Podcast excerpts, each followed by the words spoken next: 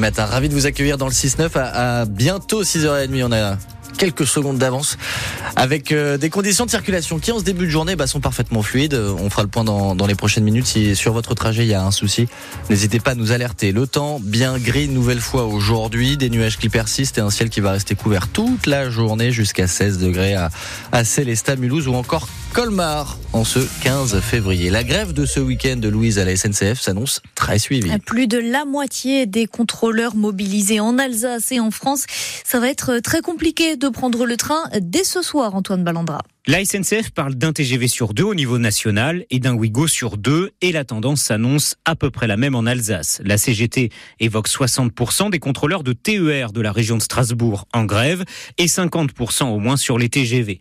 Les syndicats demandent des hausses de salaire, les contrôleurs voudraient aussi l'assurance d'être au moins deux dans chaque train, mais surtout ils estiment que les conditions de travail se dégradent, surtout à cause du manque de personnel. La CGT dénonce un sous-effectif permanent qui conduit, dit-elle, à un manque d'entretien des matériels, des annulations de trains au quotidien et des démissions. Pour ce week-end, la SNCF promet en tout cas aux voyageurs dont le train serait annulé un remboursement à 100% du billet et une réduction de 50% sur un prochain voyage. Et on reparle des revendications des contrôleurs avec notre invité à 8h15, Clément Soubise, cheminot à Strasbourg et membre de la CGT.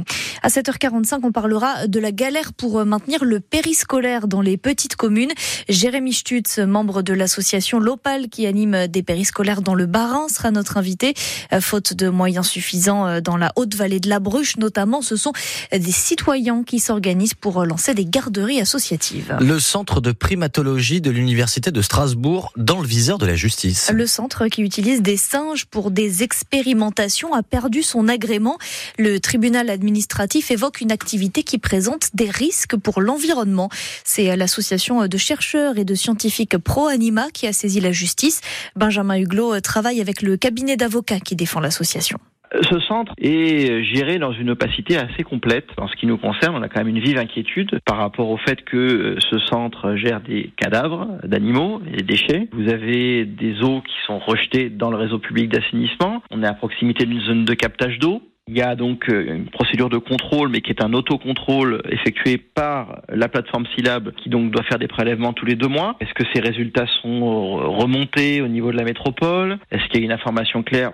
On n'en sait rien. On a des animaux qui sont malades, qui peuvent s'enfuir. Il n'y a pas davantage d'informations du public ou encore moins des élus et des services de secours sur l'attitude à adopter en cas de fuite d'animal. Et je pense que l'Université de Strasbourg a tout intérêt à jouer la carte de la transparence dans cette affaire. L'Université de Strasbourg a lancé une demande pour obtenir un nouvel agrément qui ne pourra être délivré qu'après une enquête publique. Dénoncer les voleurs dans les magasins en affichant leurs photos ou vidéos. La pratique est illégale mais elle se répand sur les réseaux sociaux. Et une proposition de loi vient d'être déposée à l'Assemblée nationale pour autoriser les commerçants à le faire, Laurent Kramer.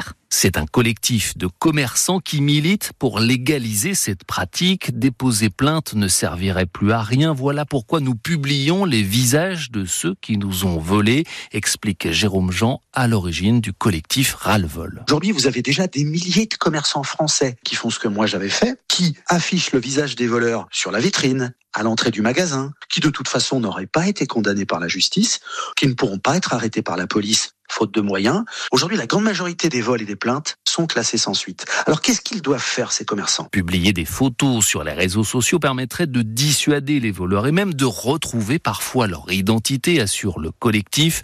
Le député de l'Ain d'hiver droite, Romain Daubier, souhaite donc changer la loi et rendre légales ces publications. Il ne s'agit pas de mettre en place une justice privée, il ne s'agit pas de substituer les réseaux sociaux aux tribunaux ou aux forces de l'ordre. Ma proposition de loi est mesurée, modérée je ne reviens pas sur les grands principes de droit à l'image. Je fais une correction très particulière et qui peut permettre de mieux identifier les voleurs et d'aider les forces de l'ordre dans l'enquête. La présomption d'innocence ne serait en aucun cas piétinée par cette proposition de loi, assure le député d'hiver droite. Lui continue d'affirmer qu'il est innocent. Nicolas Sarkozy se pourvoit en cassation dans l'affaire Big Malion. L'ancien chef de l'État a été condamné en appel à un an de prison, six mois ferme aménagée et six mois avec sursis. pour le financement illégal de sa campagne pour la de 2012. Il y a bien eu 70 tonnes de neige transportées par camion dans la station de la Bresse dans les Vosges. On en parlait sur France Bleu Alsace il y a quelques jours suite à l'alerte de plusieurs associations de défense de l'environnement. Le directeur de l'école de ski de la station reconnaît des allers-retours fin décembre à cause, dit-il, du manque de neige et pour sauver des emplois. Que diriez-vous d'accueillir un enfant chez vous pendant les vacances? Caritas Alsace recrute en ce moment des familles volontaires pour recevoir un enfant qui n'a pas la chance de partir en vacances cet été. Dans le prochain journal à 7h, on entendra le témoignage d'une maman qui participe depuis deux ans à l'opération.